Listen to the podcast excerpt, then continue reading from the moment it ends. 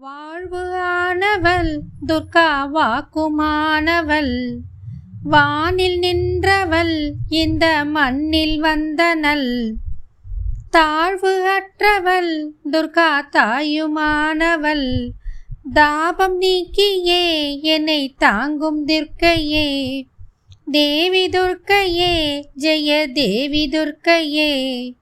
தேவி துர்கையே ஜெய தேவி துர்க்கையே தெய்வங்களும் சித்தர்களும் இது உங்கள் தமிழ் பாட்காஸ்ட். வணக்கம். இன்னைக்கு நம்ம திருத்தலங்கள் வரிசையில் துர்கை அம்மன் கோவிலை பற்றி தான் பார்க்க போகிறோம் துர்கை அம்மனுக்கு நிறைய கோவில்கள் கிடையாது.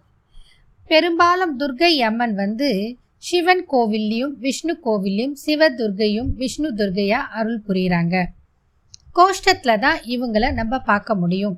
சில இடங்களில் வனதுர்கை அம்மனாவும் இன்னும் சொல்லப்போனால் காளி துர்கை அம்மனாவும் சில கோவிலில் தனியாகவே கோவில் கொண்டு அருள் புரியுறாங்க. இன்னைக்கு நம்ம பார்க்க போகிற ஒரு துர்கை வந்து சயன துர்கை. செழிப்பினை அருளும் செழியநல்லூர் சயன துர்கை கோயில். பெயர்லயே பார்த்தீங்கன்னா செழிப்பை அருளக்கூடிய துர்கை அம்மன் துர்கை அம்மனை வந்து நின்ற கோலத்திலையும் அமர்ந்த கோலத்திலையும் பார்க்கலாம். பெரும்பாலும் துர்கை அம்மன் நின்ற கோலத்தில் எட்டு கையோட நாலு கையோட பதினாறு கையோட பார்க்க முடியும். அஷ்ட துர்கை தான் நிறைய கோவிலில் நம்ம பார்க்க முடியும். அஷ்டபுஜம்னா எட்டு கைகள் உடைய துர்கை அம்மன் ஆனால் இந்த ஒரு கோவிலில் மட்டும்தான் சயன துர்கை அதாவது படுத்த கோலத்தில் துர்கை அம்மனை நம்ம பார்த்து சேவிக்க முடியும். செழிப்பான வாழ்வு கொடுக்கக்கூடியவள் துர்கை. குறிப்பாக இந்த கோவிலில் இருக்கிற அம்பாள் அப்படி ஒரு பிரசித்தி பெற்ற துர்கை அம்மன் செழியநல்லூர் சயன துர்கை கோயில். துர்கை அம்மனோட வரலாறை இப்போ இந்த பதிவில் நம்ம பார்க்கலாம். செழியநல்லூரில் இருக்கிற துர்கை அம்மன் எப்படி இந்த ஊருக்கு வந்தாங்க? எப்படி இந்த கோலத்தில் அருள் புரியுறாங்க? அப்படின்னு இப்போ பார்க்கலாம். வாழ்க்கையில் மேன்மை வரணும் துன்பம் நீங்கணும் அப்படின்னா துர்காதேவியை வணங்க வேண்டும் அப்படின்னு நம்ம முன்னோர்கள் பெரியோர்கள் நமக்கு சொல்லுவாங்க. துர்கை அம்மனுக்கு அப்படி ஒரு அதீத சக்தி இருக்கும். வாழ்க்கையில் இருக்கிற துன்பங்கள் நீங்கணும் இருள் நீங்கி வாழ்க்கை ஒளிமயமாக இருக்கணும் வாழ்க்கை மேன்மையாக இருக்கணும்னா துர்கை அம்மனை வணங்கணும் அப்படின்னு சொல்லுவாங்க. குறிப்பாக பார்த்தீங்கன்னா பெண்கள் செவ்வாய்க்கிழமை ராவு காலம் வெள்ளிக்கிழமை ராவு காலம் இன்னும் சில பேர் ஞாயிற்றுக்கிழமை ராவு காலத்துலேயும் துர்கை அம்மனுக்கு தீபம் போட்டு அர்ச்சனை பண்ணிட்டு வருவாங்க. அப்படி பெண்கள் பண்ணிக்கிட்டு வரும்போது அவங்களுடைய வாழ்க்கை வளமானதாகவும் சிறந்தும் மேன்மையோடவும் இருள் நீங்கி இன்பமயமாகவும் இருக்கும். நம்மளோட வாழ்க்கையில் மங்களங்கள் இருக்கணும்னா மங்கள ரூபினியை வழிபடணும் அப்படின்னு சொல்லுவாங்க மங்கள ரூபினியை கண்டாலே போதும் சர்வ மங்களமும் வாழ்க்கையில் உண்டாகும் அப்படின்னு முன்னோர்கள் வாக்கு. அப்படிப்பட்ட ஒரு மங்களகரமான அம்பிகை துர்கை தேவி தான் அப்படின்னு சொல்கிறாங்க அப்படி அந்த துர்கை அம்மனை பெரும்பாலும் ஆலயங்களில் கோஷ்டத்தில் தான் தெய்வமாக பார்க்க முடியும். தனி சன்னதி கொண்ட நிலையில் நிறைய கோவிலில் பார்க்க முடியாது. கோஷ்ட தெய்வமாக இருக்கக்கூடிய அம்பாள் வந்து சிவதுர்கையாகவும் விஷ்ணு துர்கையாகவும் நம்ம தரிசிக்கலாம் அபூர்வமாக சில இடங்களில் தான் தனி கோவிலில் அமர்ந்த கோலத்திலும் நின்ற கோலத்திலும் பார்க்க முடியும். அதற்கு ஒரு உதாரணம் சொல்லணும்னா வனதுர்கை அம்மன் அப்படின்னு சொல்லலாம். இப்போ நம்ம இந்த கோவிலில் பார்க்க போகிற அம்மன் வந்து சயன கோலத்தில் அருள் புரியும் திருத்தலம் செழியநல்லூர் சயன துர்கை அம்மன் கோவில். செழியநல்லூர் எங்கே இருக்குன்னா திருநெல்வேலிக்கு தெற்கே இருபத்தைந்து கிலோமீட்டர் தொலைவில் கங்கை கொண்டான் அப்படின்ற ஊருக்கு பக்கத்தில் வழி வந்து பாராஞ்சேரி அப்படின்ற ஒரு ஊர் இருக்குது அந்த ஊருக்கு பக்கத்தில் இந்த செழியநல்லூர் அப்படின்ற ஒரு அழகிய கிராமம் இருக்குது இந்த ஊரில் தான் அம்பாள் வந்து இப்படி ஒரு அற்புதமான கோலத்தில் அருள் புரிகிறாங்க ரொம்ப சக்தி வாய்ந்த துர்கை அம்மன் அப்படின்னு அந்த பகுதியில் இருக்கிற மக்கள் சொல்கிறாங்க இந்த ஊருக்கு எப்படி அம்மன் வந்தாங்க அப்படின்னா பல நூறு வருடங்களுக்கு முன்பு செழியநல்லூர் பகுதியை ஒரு சிற்றரசன் ஆண்டு வந்தார். அவருடைய பெயர் செழியன். இந்த சிற்றரசன் அந்த ஊரை ஆண்டுக்கிட்டு வரும்போது சிறப்பாகவே ஆண்டுக்கிட்டு வந்தார் அப்படின்னு சொல்லலாம்.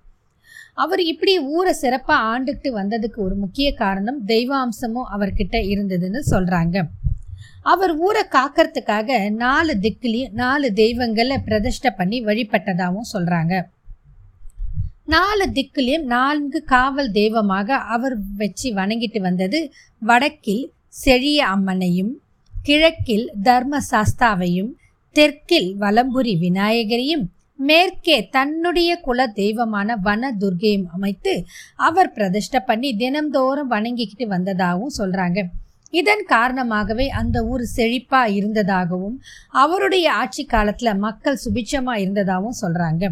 அவர் இப்படி வடக்குல செழிய அம்மனை பிரதிஷ்ட பண்ணி ஆண்டுட்டு வந்ததுனாலையும் அவருடைய பெயர் செழியன் அப்படின்றதுனாலையும் இந்த ஊருக்கு செழிய நல்லூர் அப்படின்ற பெயர் வந்திருக்கலாம் அப்படின்னு சொல்றாங்க. இப்படி அவர் இந்த நான்கு திக்கிலும் நான்கு தெய்வங்களை வழிபட்டுட்டு வரும்போது தினந்தோறுமே அவர் அந்த தெய்வங்களை வழிபட்டுட்டு வருவார். ஒரு சில ச- தன் குடும்பத்தோட போய் அம்பால தரிசனம் பண்ணிட்டு வருவார். அப்படி ஒரு முறை தன் குடும்பத்தோட வழிபட்டுட்டு வரும்போது ஒரு முறை வனதுர்கை வழிபாட்டிற்காக அவர் போயிருக்கிறாரு. அந்த தருணத்தில் அரசனின் எட்டு வயது பெண் குழந்தையை அவர் அங்கே விட்டுட்டு வந்துடுறாரு. அந்த பெண் குழந்தை வீடு திரும்பாமல் வனத்திலேயே தங்கி விட்டது நேரம் ஆக ஆக அது தன்னோட பெற்றோரை காணாத த பரிதவிச்சு போயிடுச்சு.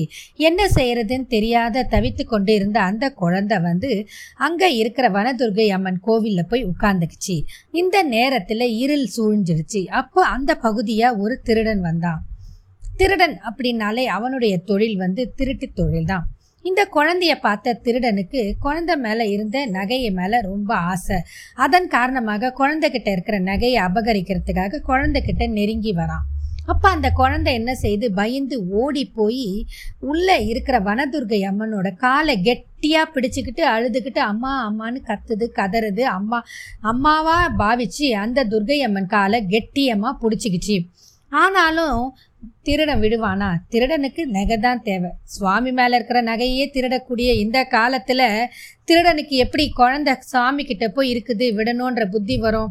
அவனும் ஓடி குழந்தையோட நகையை பிடுங்கிறதுக்கு முயற்சி பண்ணால் குழந்தை கெட்டியாக துர்கையம்மன் காலை பிடிச்சிக்கிட்டு வரமாட்டேன்னு சொல்லுது. உடனே அந்த குழந்தைய பிடிச்சு இழுக்க முயற்சி பண்ணுறான் அப்படி முயற்சி பண்ணி குழந்தைய பிடிச்சி இழுக்கும் போது குழந்தை வர முடியாம கத்துது. அந்த நேரம் பார்த்து குழந்தை அப்படியே வேகமா சாயுது. குழந்தையோட சேர்ந்து அம்மனோட சிலையும் கீழே சாய்ஞ்சிடுது. இப்படி சாஞ்சி படுத்தவங்க தான் இந்த சயன துர்கை அம்மன். அப்பொழுது துர்கை அம்மனுக்கு ரொம்ப கோபம் ஆவேசம் வந்துடுது. காரணம் தன்னை நாடி வந்த ஒரு பிஞ்சு குழந்தை அம்மான்னு அவங்க காலை பிடிச்சுக்கிட்டு கதறுது. அந்த நேரத்தில் அவங்க வந்து அந்த திருடனை வந்து தன்னையும் மீறி அவன் பிடிச்சு இழுத்ததுனால அவங்களுக்கு கோபம் ஆவேசம் வந்து திருடன் முன்னாடி பிரசன்னம் ஆறாங்க அப்படி திருடன் முன்னாடி பிரசன்னமான அவங்க திருடனை வதம் செய்கிறாங்க அப்பவே அந்த திருடன் மாண்டு போகிறான் இப்படி வதம் செய்த உடனே குழந்தையை தன்னுடன் சேர்த்து கொண்டால் அந்த துர்கை தேவி அம்மன். அப்படி சேர்த்து கொண்ட குழந்தை தான் அம்மாளோ அம்பாலோட கூட இன்னைக்கும் அந்த கோவில்ல இருக்கிறதா சொல்கிறாங்க இந்த நேரத்தில் அரசனோட கனவுலையும் அந்த தகவலை தெரிவிக்கிறாங்க துர்கை அம்மன். இப்பொழுது அந்த அன்னை சைன கோலத்தில் அந்த குழந்தையை கல் ரூபத்தில் தனது பக்கத்தில் வைத்து காத்து அருள்கிறாள். இன்றளவும் காத்து அருள்கிறாள் அப்படின்னு சொல்றாங்க அந்த பகுதியில். இதுதான் இந்த கோவிலோட சிறப்பான ஒரு தல வரலாறு. இப்படி அம்பாள் சைன கோலத்தில் அருள் புரிகிறது. குறிப்பாக துர்கை அம்மன் வேற எங்கேயுமே இருக்காது அப்படின்னு சொல்றாங்க. இந்த அம்மன் குழந்தைய காத்து அருள்றாது எப்படி? யோ அப்படிதான். இந்த பூலோகத்துல இருக்கிற அனைத்து உயிர்களும் அம்மனுக்கு ஒரு குழந்தை ரூபமாவே இருக்குது. எப்படி அந்த குழந்தைய காத்தாங்களோ அத மாதிரி தான் நம்ம அனைவரையுமே அம்பாள் அவளோட பாதத்துல சரணடைஞ்சா நம்ம எல்லாரையுமே வாரி அணைச்சி காக்கக்கூடியவள் மங்கள ரூபிணி சைன துர்கை அம்மன். இப்படி இருக்கிற துர்கை அம்மன் கோவில்ல நாகராஜ பரிவார தேவதைகளுடன் தல விருட்சமாகிய வேப்ப மரத்தின் அடியில் சயன கோலத்தில் வெட்ட வெளியில் மேலே வானத்தை பார்த்த நிலையில் பக்தர்களுக்கு காட்சி கொடுக்கறாங்க இந்த துர்கை அம்மன் இப்படி இருக்கிற துர்கை அம்மனுக்கு கூரை கிடையாது. எப்பவுமே வெட்ட வெளியில தான் இருக்கிறாங்க. மழையோ வெயிலோ எதுவா இருந்தாலும் இந்த அம்பாள் வந்து இப்படியே தான் இருக்கிறாங்க. அவங்களுக்கு கூரையும் கிடையாது. அந்த வேப்ப மரத்து அடியில் இருக்கிறதுனால அம்பாலோட கருணை கண்களாலையும் அவங்களுடைய அருட்க பார்வையாலையும் வேப்ப மரத்தோட இலைகள் கசப்பது இல்லை. வேப்பம் மரம் அப்படின்னாவே எல்லாருக்குமே நினைவுக்கு வருவது கசப்பு. இலையா இருந்தாலும் காயா இருந்தாலும் பூவா இருந்தாலும் வேப்ப மர பட்டையா இருந்தாலும் எதுவாக இருந்தாலும் கசப்பு கொடுக்கக்கூடியது. அறுசுவையில் கசப்பு எதுனா வேப்பம் அப்படின்னு நம்ம எல்லாருக்குமே தெரியும். ஆனால் இந்த அன்னையின் அற்புதத்தால அங்க இருக்கிற வேப்ப மரத்தோட இலைகள் கசப்பது இல்லை. இது இந்த கோவிலோட இன்னொரு சிறப்பான அம்சம். இதை உண்பவருக்கு நோய்கள் தீரும் அப்படின்ற இந்த கோவிலில் இருக்கிற அர்ச்சகர் சொல்றாங்க. இந்த ஆலயத்துல விஷ்ணு துர்கை வலம்புரி விநாயகர் பாலசுப்பிரமணியர் சன்னதிகளும் இருக்குது. இந்த ஆலயத்துல ஆனி மாதத்தில் உத்ராட நட்சத்திரத்தில் வருஷாபிஷேகமும் புரட்டாசி மாதத்தில் நவராத்திரியும் ரொம்ப சிறப்பாக கொண்டாடுறாங்க. அது மட்டும் இல்லாமல் மாசி மாதத்தில் வரும் சிவராத்திரியும் அதனை தொடர்ந்து வரும் விசேஷங்களும் சிறப்பாக கொண்டாடப்படுகின்றன. சைன துர்கையை வழிபடுவோருக்கு நிச்சயமா புத்திர பாக்கியம் கிடைக்கும். மேலும் பிரிந்த கணவன் மனைவிக்கும் ஒற்றுமையாக வாழ வேண்டும் என்பவருக்கும் செழிப்பான வாழ்வுக்கும் மங்களமான வாழ்வுக்கும் இந்த துர்கை அம்மனை வணங்கிக்கிட்டு வந்தா வாழ்க்கையில நலங்கள் பல பெறலாம் என்று கூறி இத்துடன் இந்த பதிவை இனிதே நிறைவு செய்து மீண்டும் மற்றும் ஒரு பதிவில் சந்திப்போம். வாழ்க வளமுடன்.